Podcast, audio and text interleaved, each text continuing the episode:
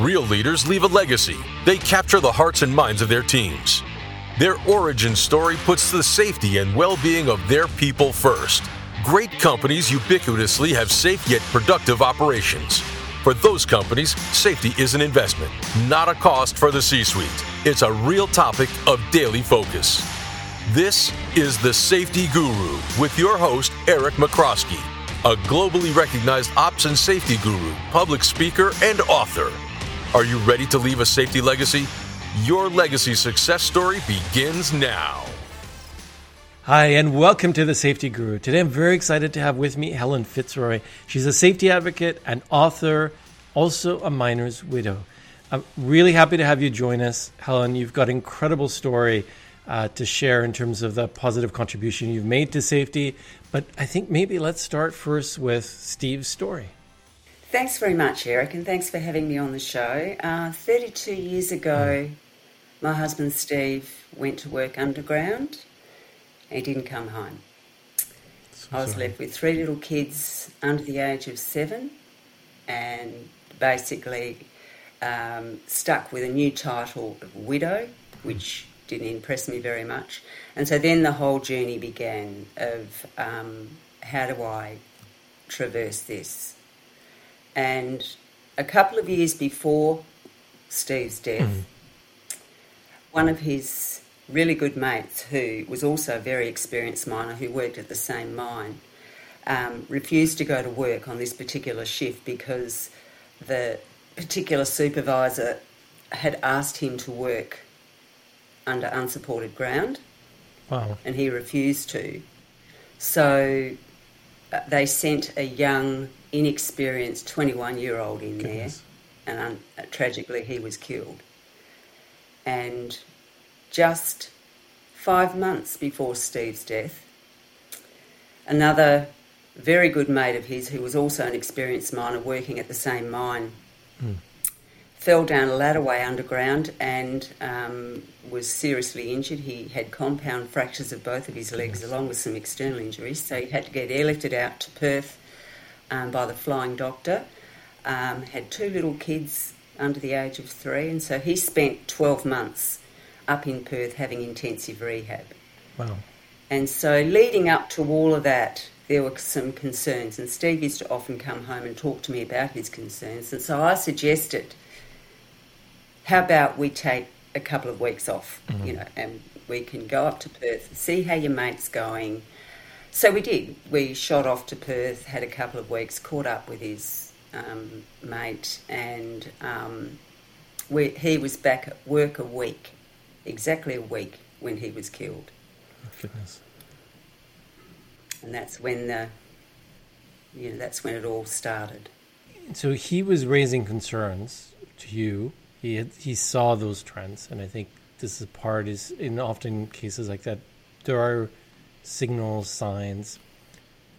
How was the organization receiving this feedback? Because they've had fatalities, serious injuries, very short period of time. It's probably worth also mentioning that he was considered, and we're talking, we were living in a mining town. It sure. wasn't a very big mining town, but there was a whole, in the goldfields, there's a whole lot of little mining towns that probably had a population of, you know, three, 4,000 people mm. max. Um, he was considered in that particular mining town probably the most experienced, the best, and the most safety conscious miner. Wow. Uh, so he consistently would come home and say to me because he he would go and voice his concerns mm. to the management, and they would say to him, "What's the matter, Fitzy? Aren't you earning enough?" Like they basically just deride him, you know. And, and there was no um, like a joke, like it was a joke, you know. And so that was frustrating. Um, and so, you know, I mean, my, my advocacy is really based on if, if there'd been somebody out there uh, that was going to stand up and assert themselves and tell people a story about, you know, this is what can happen, perhaps he might have had a second thought about actually, you know, not going there anymore, sure. going somewhere else. Um, and the thing is, you know, like in terms of when you asked me about management and what were their views, I was talking to a mines inspector mm-hmm. a few years later, and uh, he had come out from South Africa, and he'd worked in the adjoining town to where we were, about 40 minutes down the road, um, another little mining town about the same size. And he said that when he arrived there, um, and he'd had extensive experience in South Africa, Africa even though he was an English guy. Um, he said that the company, which was the sure. same company that was managing the mine that Steve worked in, they would budget for seven fatalities seven. a year. Just there. Seven. My goodness. And he said they generally achieve their target. So I know back then fatalities were just a normal part of business doing business. You know, it was sort of it's cheaper really to kill somebody at work than it is to permanently disable them because you know what you're dealing with. Mm. Um, it's cut and dried. You know, whereas a permanent disability it could be well, how long is this going to go on for? What other you know? It, it, there's that um, uncertainty sure. About what the cost may end up being. Yeah. So yeah, that was the culture then. In one of the things you when you advocate about safety you talk about is to remember the people we come home for tell me a little bit more about some of the messages you share well since steve's death in australia there's been 506 more fatalities 506 oh, fatalities in mining that's 471 kids who, who've lost mm-hmm. their dad 100 widows. Now, that doesn't take into account the parents, the siblings, the mates. It also doesn't take into account those who have lost their life through a work related illness or disease. And so I think when, when I've looked at the stats for Canada, you're not mm-hmm. far behind. I think I tallied, and, I, and it may not be totally correct because I don't have all the stats, but I think there was about 478 in the same time frame in Canada. You know that that's that's that's yeah. disgusting, and and you know so I think of the after Steve's death. I mean, it was probably around about ten years later when I first started travelling out to mm-hmm. sites talking to people. And I was inundated with all of these phone calls and messages. It averaged out, I was getting about six a week. Wow. People asking questions. How long will that report take? When will I, how do I find this out? from families and workers. And so I started to um, make contact with, um, you know, agencies to sort of say, well, what do you offer? How, how can you help? I, I, can see the data and the pamphlets you've written and things, but, but they're all doubling up or the information is wrong. And so I met with a lot of the um, regulatory bodies and agencies and um, to try and encourage them to establish a support network for families following a situation like this, and they didn't think it was necessary. So I did it myself in the end and, and developed a, a not for profit with the backing of a fairly big mining company here, BHP, mm. um, with their support. But my conditions were that it had to be totally independent of any particular company, political party, or yeah. union. So it had to be it, it, it couldn't have any vested sure. interest. So that was established in 2010. Congratulations. And it's still going strong. Yeah, it's still going strong. So I'm not as involved as I once was anymore. They're doing fine without me. and so, yeah, it, it's, it's good to know that there's now somewhere people can mm. go to to seek assistance, and it, it, might be financial, it might be just emotional, it might be a whole range of things, um, practical assistance to help them through that process. Because there was nothing when Steve was killed, absolutely nothing. And, and the company didn't step up either on that. No, they didn't. They um, and and that wasn't unusual back then. I can I know that um, they even um, my husband was a member of the local union. They, they they were misinformed as well. So everybody was, you know, their performance was inadequate. Uh, and so I think things have come a long way since mm-hmm. then, though. Um, and I think they're a lot more tuned in now to pe- that people expect more. you know. Um, so yeah, we had to bumble our way through. I had to find my way through by myself, really. Oh, in an environment where they were budgeting seven fatalities, it was it was Yeah, a yeah. process. It was it was something that accepted. Mm. That's horrible. Mm. Mm.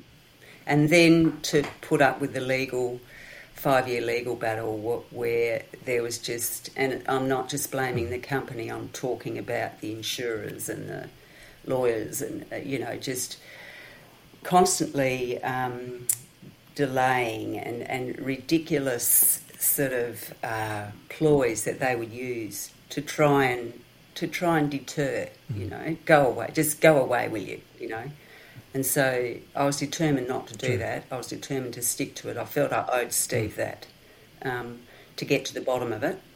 And um, eventually I did. But it was a long battle. And that still happens today. I'm still in touch with a lot of families who are still going through that process. You know, it's a, it's a struggle.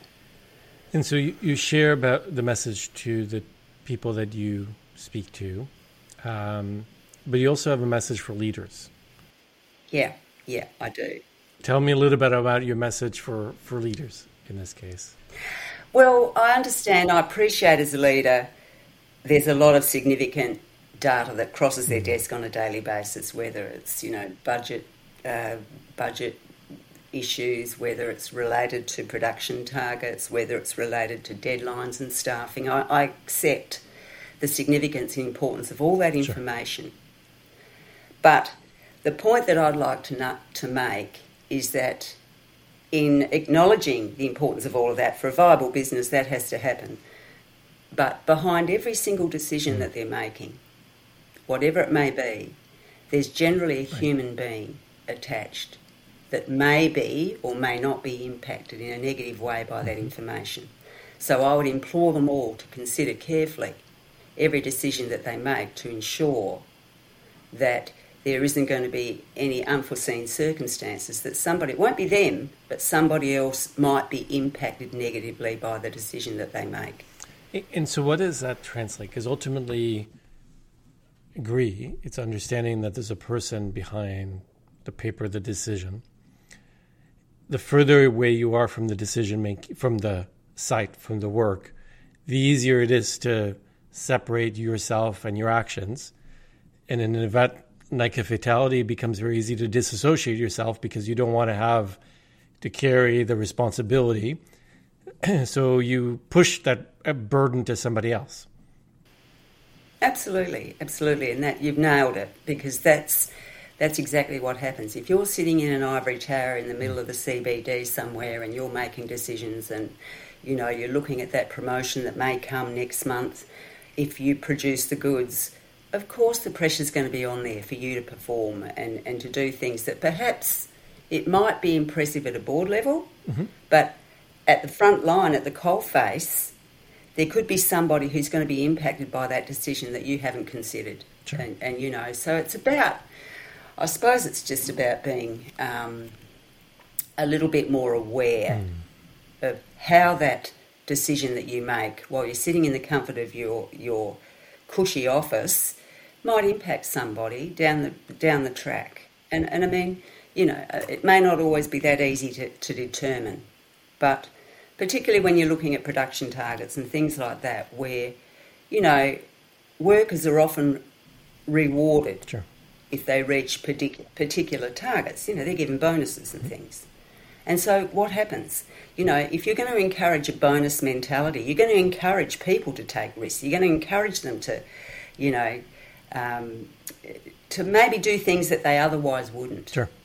Um, and so those sorts of cultural norms, I think, can create issues as well. Absolutely.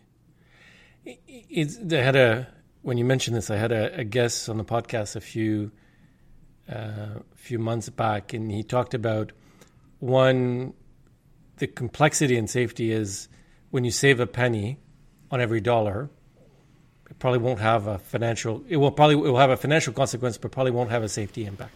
Yeah, yeah, But that second penny, probably not. Mm. So then there's a temptation of just, well, what about the third, the fourth, the fifth penny? but at some point something breaks, and you never really know which penny it was. Yeah, that's right.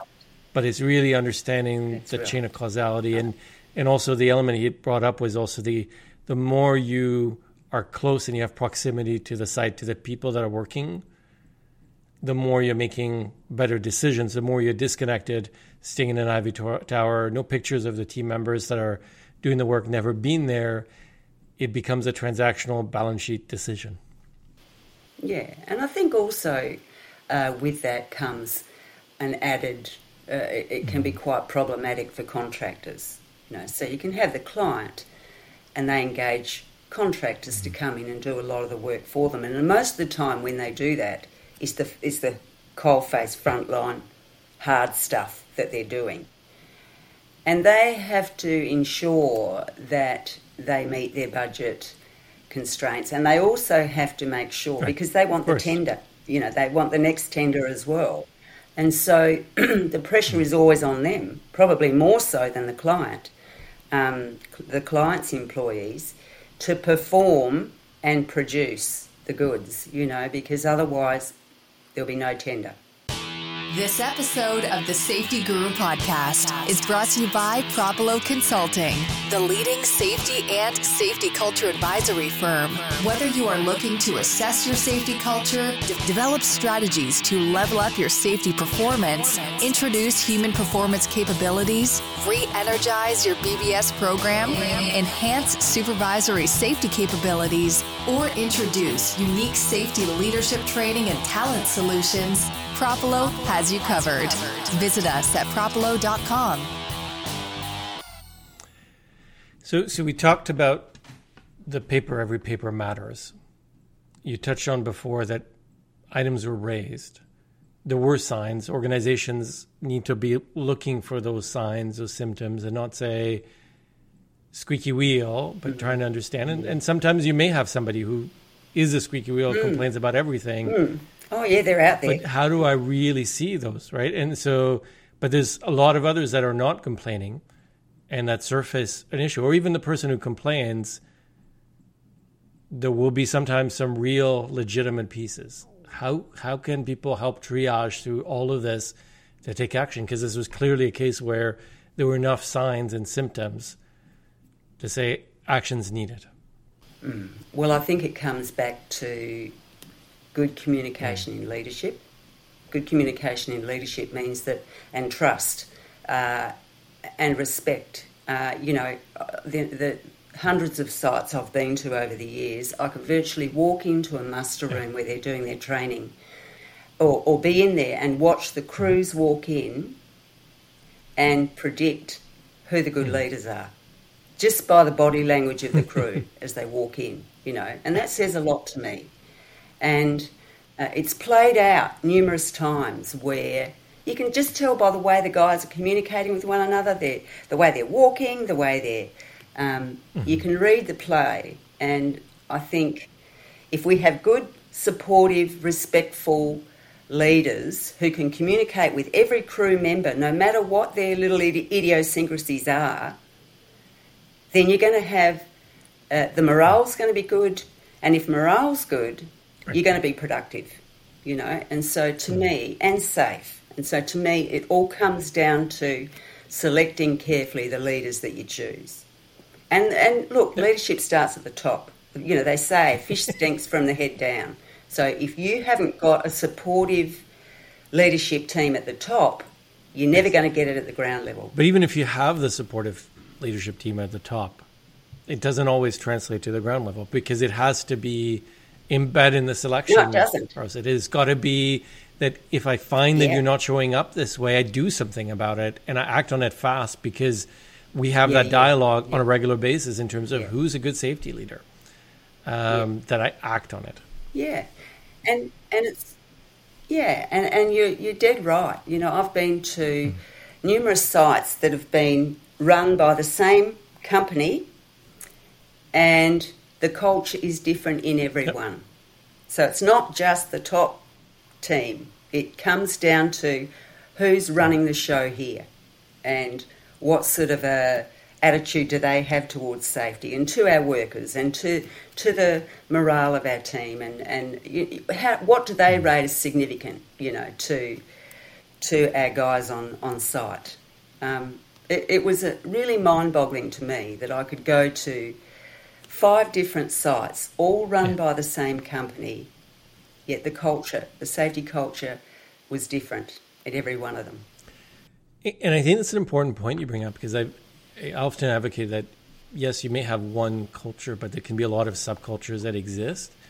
And not wrapping your head around these subcultures yeah. can be really a blind spot because you may be 90% good, but you may mm-hmm. have a bad side. I remember I had couple couple years back somebody on this podcast who worked for an organization he acknowledged had a very positive safety culture, uh, but he he raised an issue, and in his small location, which was a very very small remote rural area, it was a, a utility Mm. When he raised a concern, mm. which later proved to be a serious injury that happened, um, he was told both by the union leader and the local management, "Are you a man or a mouse?"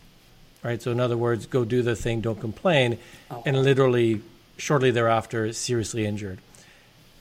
But the organization as a whole was mm. good, but obviously there was pockets of leadership in the union and management that shouldn't have been there. And I think where you bring up is really this element of yeah. you got to know and you got to act on those differences. Mm, mm. And that's mm. hard, and it's it's one of those things that you you're probably getting inevitable that you're yeah. going to get those pockets everywhere. You know, like there's some that just slip through the the hoop and they're out there and they're you know macho men who kind of um, you know like I've seen them. I know they're out there. Um, you just like to think there's someone a little bit higher than them that's going to pull them into gear right. every now and again. But yeah, it's a, it's a sad reality. So I know when we first connected, you touched on a theme which is very near and dear to me: is this difference between safety as a core value versus safety as a priority. And clear difference. Some speak of it as a priority. Some talk about it as a value. Tell me a little bit about what that means and the importance of that. Well, it started to evolve way back when I first started mm. travelling out to site, and it didn't seem to matter, particularly I think in the first couple of years. And I went to every jurisdiction in Australia, and it didn't seem to matter where I went in that first couple of years.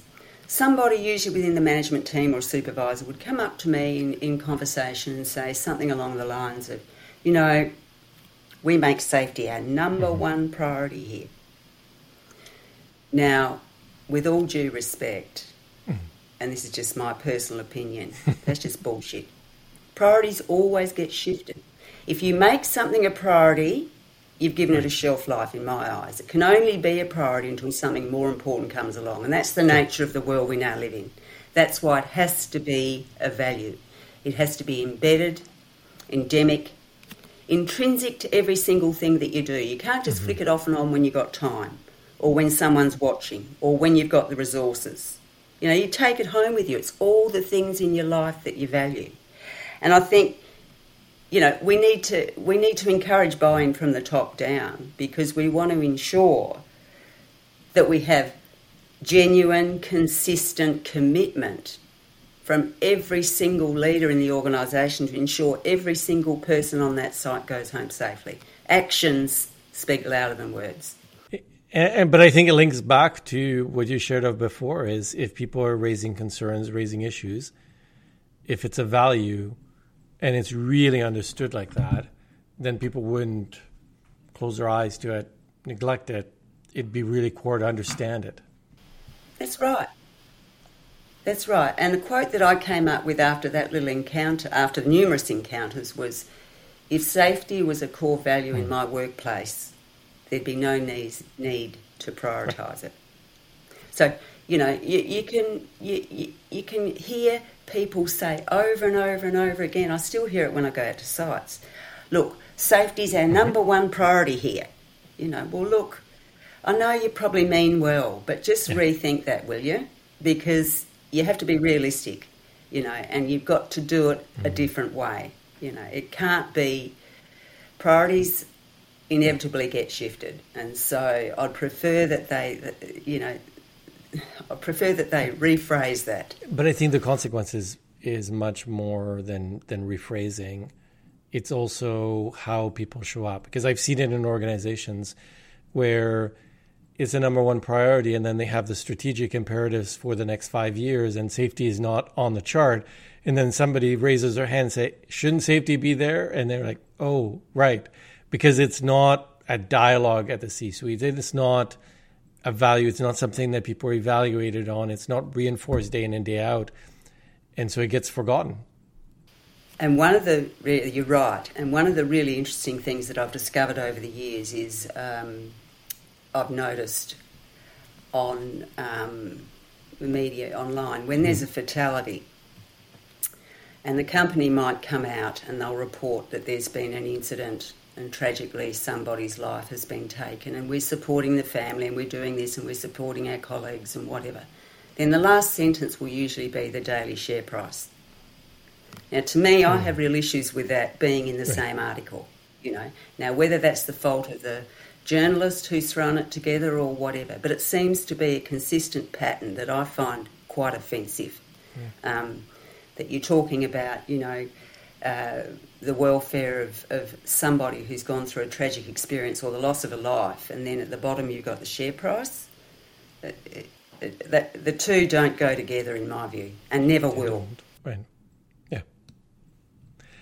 So last topic I'd like to touch on is boom versus bust. And mining is probably more extreme uh, than a lot of other industries.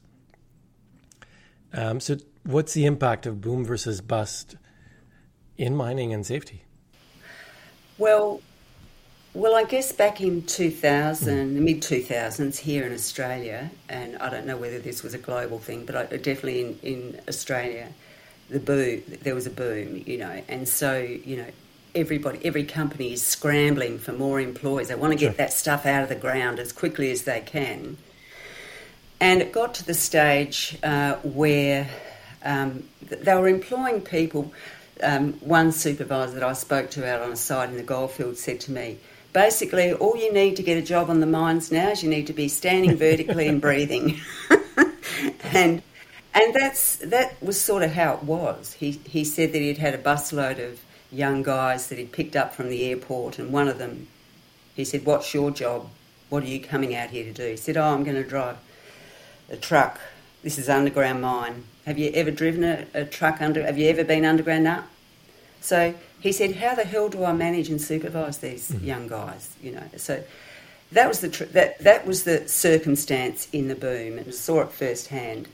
Um, then sort of mm, around 2015, sure. there was a deep downturn. Oh, a- actually, throughout that mid 2000 boom period, in five years we had 101 fatalities in the industry. You know, so that indicates to me you can sort of, if, if you look at a graph, you can see the spike. You know, um, and then back uh, or moving on a decade, 2015, there was a downturn and, and people getting laid off.